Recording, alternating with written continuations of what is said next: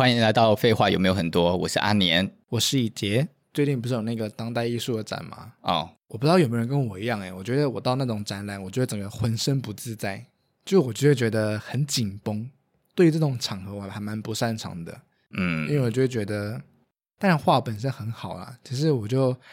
觉得说，当我到那个每一个人都打扮的很时尚、很时髦，然后每一个人都展现了一副很有自信的样子，我就觉得有点可怕。就你就会去跟别人比较说啊，哇，这个好像是设计师，哇，这个好像是很厉害的人呢，这样子。就是除了画之外，我觉得会场就弥漫着一种比较的一种氛围。但在比较什么呢？你觉得？你觉得他们在比较什么？就是在比较。谁比较厉害啊？就是有种可能那些画，那些画又不是他们画的，他们只是他们不是也是去参去看展的，去看这些艺术品的。最可怕的就是这个，最可怕的就是你明明不是艺术家，但是你就还是要把自己打扮的或是装的很很有能力一样。哦，比如说这没有在攻击谁哦，就比如说有人可能就会在两三个人就会在画旁边说：“我跟你讲，这个画画的不好，他应该哈、哦、再更亮一点点。”你看他画这个欧洲时代的，他应该更亮啊，他怎么那么暗？不行，你听到这里你就觉得，嗯，所以你是哪位？就你可能说，哦，他可能是设计师的朋友，他可能是艺术家的朋友，他他真的很厉害，可能他真的很厉害，但你不知道。但是整个会场就是弥漫的这种对话，你知道吗？你有听到？你有？你有啊？你那天听到很多？有啊，有啊，就是或是有些人说，哇，这画的很漂亮哎，但是你根本不知道它漂亮在哪里，你只是觉得很漂亮。或者是有些人就在那边拍照啊，但拍照真的没有不好，只是有些人就是会太 over 了，就是可能会我知道。在画前面摆个赞，因为或是耶，然后你就觉得啊，因为每一次不行呢，因为每一次艺术展结束之后的两天，不管是不是艺术展，艺术展也是，家具展也是，尤其是非哦，哦对，尤其是非国外的家具展更恐怖，嗯，就是那个脸书的洗版跟 IG 的洗版。很疯狂哎，就是每一大家都要拍很帅的照片，在在某个会场前，或在某某一张画前，或者在某个大师的作品前，这样。对，而且都是有塞过场景的哦，我觉得很厉害。我自己觉得这些这些这些这些人超强的。对，所以所以 OK，所以我就是觉得说，在这种场合，我还蛮蛮不容易，就是蛮蛮不擅长的。我也是啊，所以我就觉得，我也觉得很害怕。我就我都觉得，为什么这样讨论自我怀疑？就是因为去这个展嘛，我就觉得大家都在比较，那我就觉得其实自我怀疑它其实就源自比较嘛。就我就是觉得说我比你不够好，你比我更好，对，比我更厉害，所以我就开始来怀疑说，嫉妒，对，嫉妒、羡慕别人，所以就开始有那个怀疑自己到底好不好是。的这件事，嗯。那其实，因为最近其实跟上一集讲的有点像，就是理想这件事情，就有时候你真的你做的东西没有别人好的时候，比如说室内设计，你想要参参赛，结果你没有得到奖，或者是你的影片上架了，你的作品被别人看到了，但是可能你的按赞数没有很多，这时候你就开始怀疑说，是不是我的作品不够好？是不是我怎样怎样？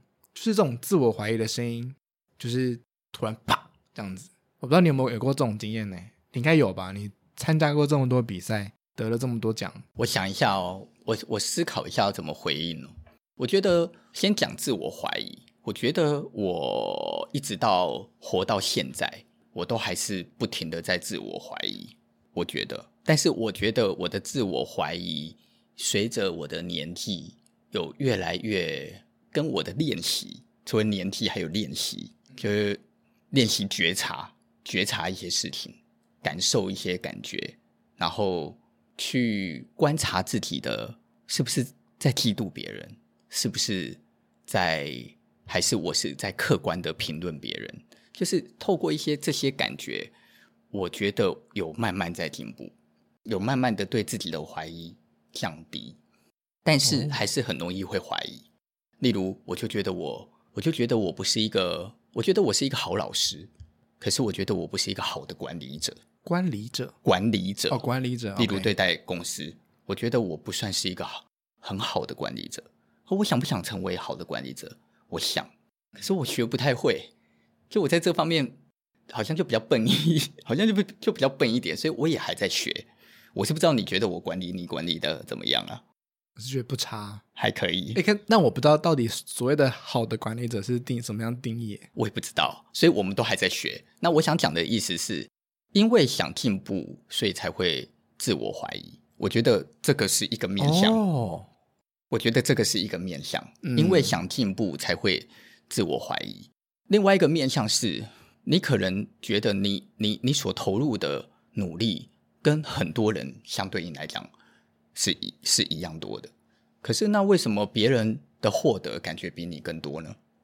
这样子，例如我也会觉得有些设计师他的公司怎么可以越做越大？我们的设计也没有比较差，可我们为什么好像好像好像在目前的这个规模的关卡里，我就过不去了？嗯，诶，为什么？我也是会有很多的疑惑啊。为什么？为什么我那么努力带的同事或带的员工，然后我觉得我对大家都很良善呢、啊？但是为什么我的员工还是想走？嗯，为什么？我哪里做不好？我觉得你怎么可能没有自我怀疑？严重的嘞！而且我觉得这个怀疑跟这个比较啊，它其实，在现在这个时代又更恐怖了，因为你有更多的资讯，你可以更知道有哪些人比你更好。你可以更知道哪些人怎样怎样怎样。对，以前可能都是比同一个城市，对，但现在可能比全台湾，全或是比全世界这样子，就是那个比较的那个量太可观了，太可怕了，随时都有人超越你。你知你你知道吗？也就也正是这个原因，所以我后来我几乎现在我几乎已经不在社群媒体上面发我在干嘛了。为什么？我觉得。我觉得不管我发什么，我也会影响别人。我发我在我发我在吃一顿美食，我也可能会引起别人的嫉妒跟感觉啊。然后，oh. 然后我发一个我得了什么奖，然后告诉别人我超屌还是怎样，没有错也很好。但我觉得这种事情交给公司处理就好了，公司由公司来发就好了。但我不用发了，我不要再做这些事。就是我没有想要去塑造我过得很好给别人看。那我再来是我我开始理解的一件事情是，我过得好不好只有我知道。你意思是自己知道就好，我不需要对外人交代，我不需要告诉别人，我不需要去强调告诉别人我有多优秀，我也不需要去告诉别人我有多善良。然后我不需要让你知道我今晚吃什么，我也不需要让你看到我的盛世美颜长得那么帅，就是这都是我自己啊。嗯，当当当我开始换的一个逻辑，就是说，我不再想要去强调或者是告诉别人我这我这个人的时候，我发现我对于别人的关注就也降低了。哦，双向的概念，就是我对于别人关注的在意度，我也会降低。你有没有发现一件事？是蛮酷的。你有没有发现一件事情？就是有的时候我们发了一个文上去，因为你是因为你是公司小编，你一定很有感。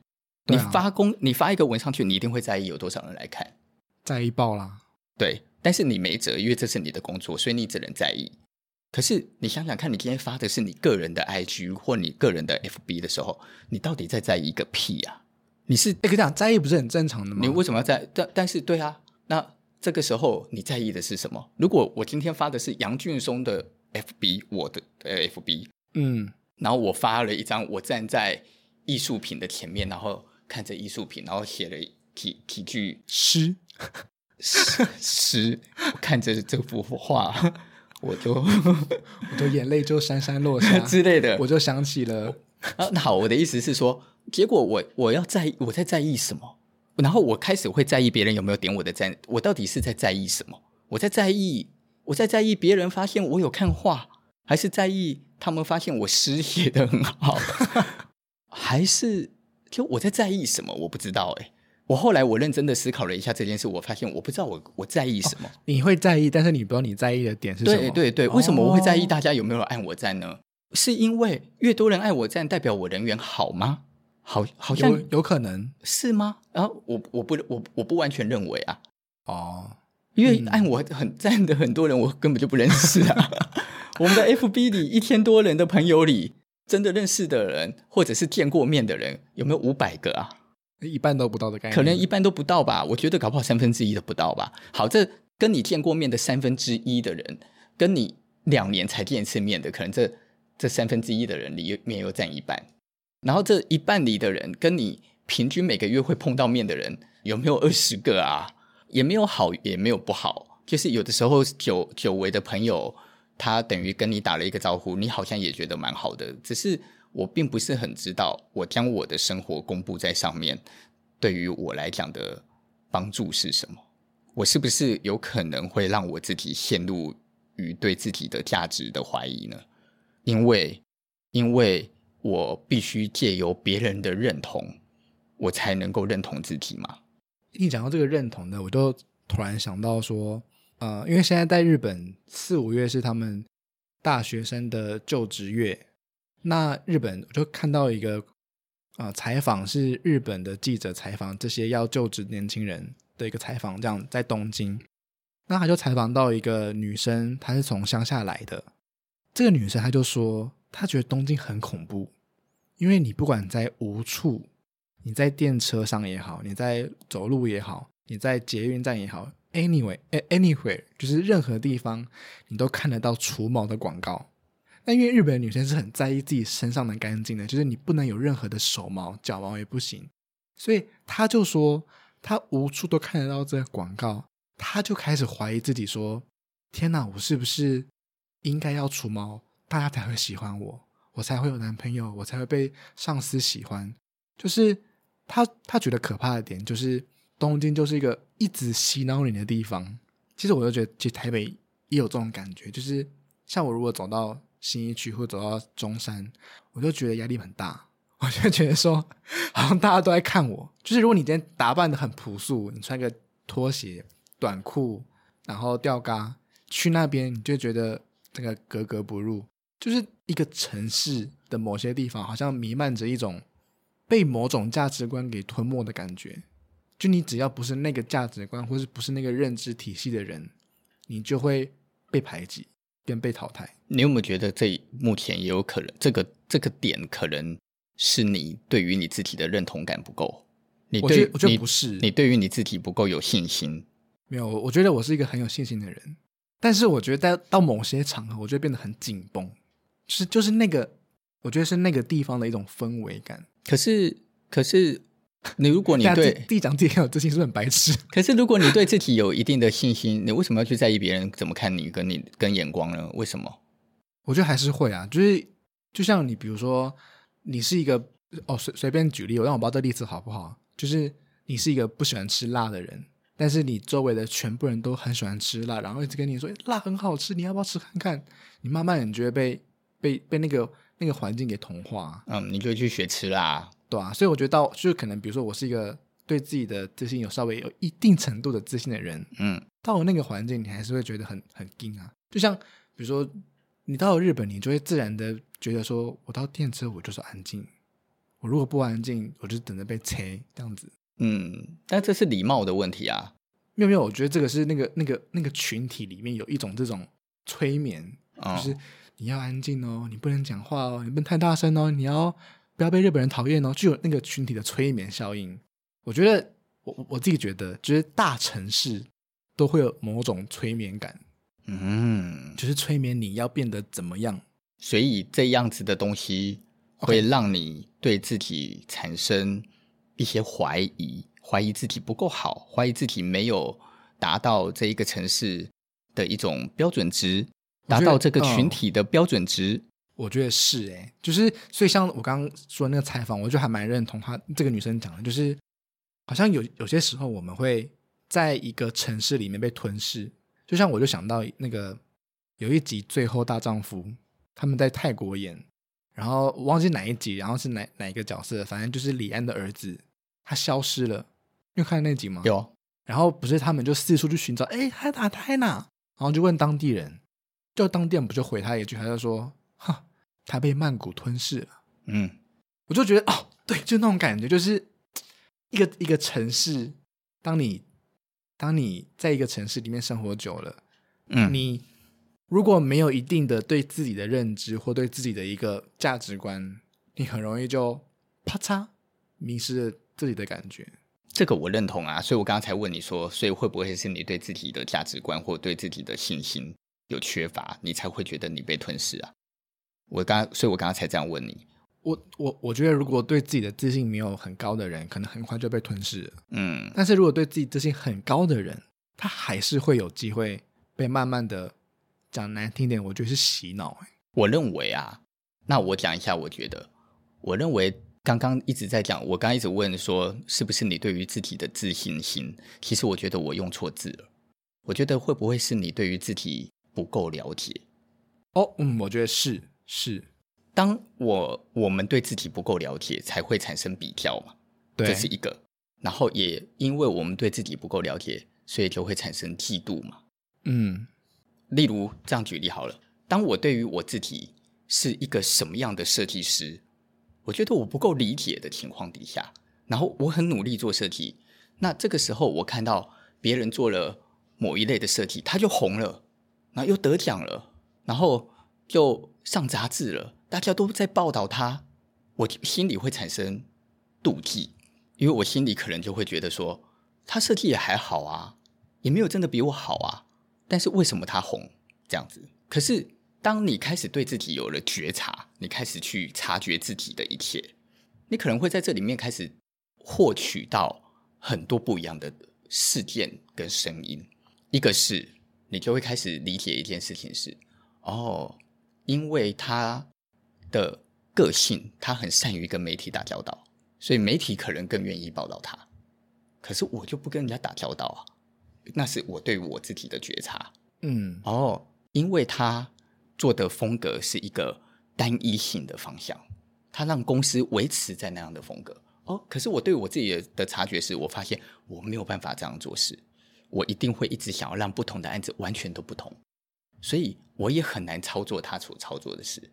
嗯，然后再来就是，呃，他人家又比你有运气嘛，或者是也不要讲，我们刚刚我们早早早早先点也说，运气跟他的能力有一个相对应的嘛。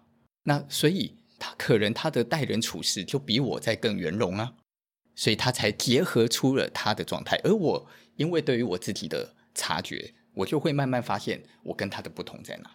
当我对于我自身越来越了解。我越来越清楚我是一个什么样的人的时候，我就越不会怀疑自己。反过来，你可能还反过来看见了对方的可惜的地方了。你可能还会反过来发现这件事。嗯，因为你对于就像我们，我们就在讲说，我们也许拥有某一个部分的知识，可是我们可能不会去卖弄我们的知识，或者是我们可能知道怎么样去评价某些事情，可是我们却不会选择在。某些场合去将这些事情讲出来，那就像你刚刚讲的，你说你去到了艺术展，然后就听到很多人会去评论那些艺术家的画，嗯，那你有你你你有没有想过，他就是一个自卑者，他就是一个对于自己没有信心的人，他才会站在那里评论别人的画不够好。因为今天当你当你是站在去欣赏你所喜欢的事物的。的这样的角色，你去到那，你大可以选择只看你喜欢的就好。你不够喜欢就不要看而已嘛。可是每一个艺术家都拥有每一个艺术家所想传递的事物，你又不是他，你评论什么？有什么好评论的？嗯，那这个就也许就代表着你会看见他也有他的讲白了，他困顿的那一面啊。他展现的自信，某个程度上就是他的困顿啊，就是他的自卑啊。我前上一次是台北时装周，我去看一场走秀，嗯，怎么样？然后呢，我们去看那个走秀的时候，就是所有要来的人都很年轻，是年轻的哦，很多年轻人。我跟你讲，无敌多，当然也有一些我们这种年纪三四十岁、四五十岁，还是有。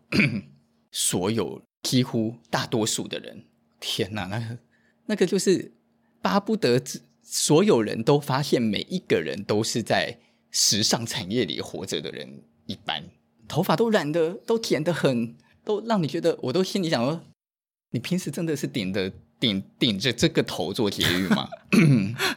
然后那个衣服都是一身黑，然后剪裁都是很三很很三本药师，很川久保玲，很时尚啊！我只能这样讲，就是大家所有人所有的。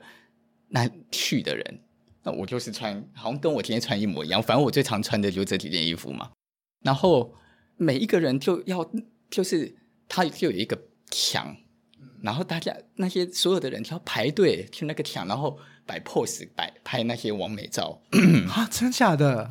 我跟你讲，很恐怖哇，很恐怖哦。我们不想拍。我们还是得跟着这样的排队进去，进去之后才能绕进去。我就在想，这些年轻人在想什么？我那个时候就在思考说，哇，他们在想什么？他们回去是想要把他们穿的一副很时尚，可没什么品味的这些衣服，PO 到 IG 上，想告诉别人他是做服装设计的吗？但是站在我一个已经活到这个年纪的状态，看那他们穿的那样，我觉得没有很有品味。可是猛一看，好像。很小啊，很有很有时尚架势，这样哦。对，那我就在想说，所以所以呢，所以大家在想什么？大家大家是因为很有自信，所以来做这件事，还是也许其实不是？我觉得我，我这个这个以以下的说法，只是我个人的一种突然的感觉。我认我觉得啊，越年轻的生命体，因为他。能够累积在自己的头脑，以及消化过资讯而产生自己面对生命的厚度还不够，所以他就会特别想要强调自己的肉体的存在。我不知道你理解我想表达这个意思。您说它里面不够，所以要加强外面的意思？我觉得这是不自觉的，就是年轻的生命体。你看，我们二十几岁，你现在二十几岁，你正是你肉体最好的时候的的。的一个状态啊，我是不知道你有没有崩坏，但一般来讲不是十七八岁到二十四五岁，你说肉体上的肉体哦，对啊，正是是你的人生精华里，理论上要是最美好的时候，是皮肤最好、最 Q 弹啊，身材最好啊，肌肉的养分最最结实啊，这样子。那在这个时候，但是你面对人生却是相反的，因为你的人生正在接收，然后正在感受，哦，我们的人生还正在。还正在成长的过程，对，所以你的人生在面对这个接收与感受的时候，它所堆叠的知识与厚度还不够，你就会一直想要借由你的肉身、肉体的方式来传递给别人。所以，为什么这些小朋友会都要把自己打扮成那样？你看坂本龙一，以后我们有机会来讲一集坂本龙一。你看坂本龙一年轻的时候多潮啊！他在年轻的时候。你说它有没有厚度？也已经蛮有厚度了。他那个时候在 YMO 的时的时期，他的电子音乐几乎就已经是后来任天堂红白机卡带里的的那些游戏所使用的音乐。你你去回看红白机以前超级玛丽的那种音乐，就是电音啊。对啊，它就是滴滴它就是电子音乐啊。然后那个时候在更早将近五年到十年的时候，坂本龙一已经用这样子的音乐做流行音乐了。然后用这样子的音乐做流行音乐，然后红到欧洲去开世界巡回演唱会。但是一开始在日本还没红呢，然后在欧欧洲大红之后才红回日本，日本才说：“天哪，你真是前卫者。”可是，在一开始的时候，大家听不懂。那我要我先不谈这个，我要谈的是他在年轻的时候对于自己的打扮。你会去查坂本龙一年轻时候的打扮，他会把自己打扮成女生，他会在脸上抹化妆品。然后他还帮一些化妆品打做广告，这是一九七几年的事，一九八零年、一九七九年、一九七五年那一段日子，我都还没生呢。他那个时候就前卫到这个程度了，哦前卫到如此。可是那是他的年轻，那是他的，那是他的肉体最最年轻、最最辉煌的时候。他对于他自身想要传递的事物，他全部都。除了他的音乐之外，他都要在他的身体展现。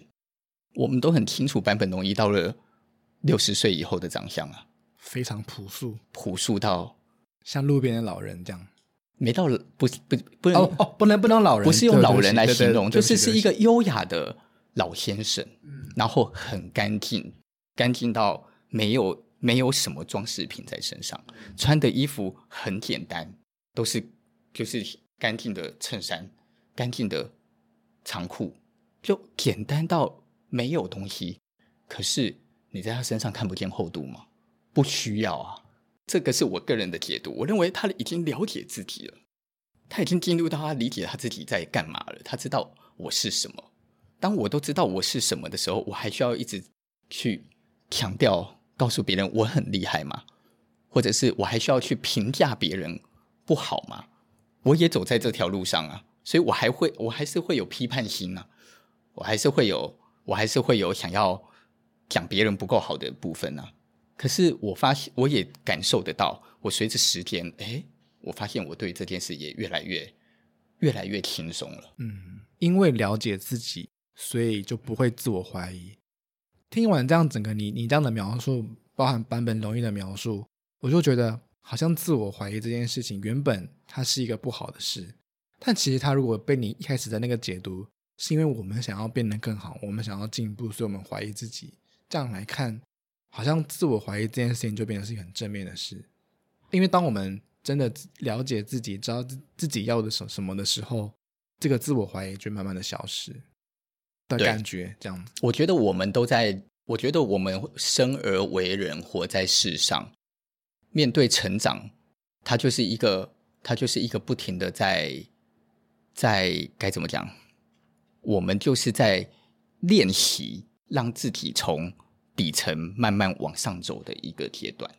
就是说，我们出生，然后在出生里，我们受教育，教育会累积知识到了我们的身上。我们会因为拥有才华而获得更多，然后再获得的更多，有的是被称赞，有的是被贬低，然后我们就会出现我们判断事情的贪的感觉、贪心的感觉、嫉妒的感觉、憎恶的感觉、喜欢的感觉。可是我们无法将这些事情内化成为我自己，所以贪心的人有的时候没有去练习这件事，他就变得更贪心了。善于嫉妒的人，就变得更容易嫉妒了。他会因为这样而让这一这一类的感觉，他会成长。成长到某一个年纪的时候，你会遇到困难啊，你会遇到失败啊，你会遇到困顿啊。嗯、然后从这些困顿里，你可能就会再去学习。你会看到有的人很好，有的人从很好变不好。你会发现自己也从很好变不好，再慢慢变好。在这个一直不停的好与坏的交错里。刚刚讲的那些感受，不管是嫉妒心也好，贪心也好，你会慢慢把这些东西收拢回来到自己的身上去检检视自己。嗯，你会去发现，原来我不需要嫉妒，原来这样就够了。哎，所以这些这些所谓的不好，它就会慢慢的、慢慢的被被你自己给内化，内化成为真的是你自己。你也会去接受，接受说，你会开始也去接受说，对。我还在练习不要贪心，可是原来我是一个贪心的人啊！就你会接受这件事，原来原来我就是一个会嫉妒的人。哎，我下次看这件事情，我要练习让自己不要再那么嫉妒了，然后我也不要再那么批判了。诶，当我们开始内化这些事，我们就会开始对自己有一定的理解。有了这个理解，有了这个理解，我们就不容易因为别人的表象而来怀疑我自己。到底是怎么样？但是我觉得他，我觉得这件事是一个很需要被练习的、很长、很长期练习的过程。他可能需要十年、二十年，甚至于从现在的我四十几了，我可能还要练习到六十岁呢。所以，如果现在的以前你认识的我，你已经觉得嗯，阿 年已经算得上是对人应对进退都算很合理的人，诶那也许十年后你继续跟我们，我们一起继续工作。十年后搞不好有一天你可以真的录一题，你来告诉大家说，这十年哇，我进步了什么？我成长了什么？我也发现阿年的成长更多了什么？我觉得我们就可以来检视这件事啊，我觉得会蛮有趣的。你 那个时候再来谈谈，你还有没有自我怀疑？你可能就会告诉我说，什么？怀疑什么？我已经没什么好怀疑的啦。因为我清楚，我清楚我是谁，我也清楚我的缺点在哪里，我知道我可以进步什么，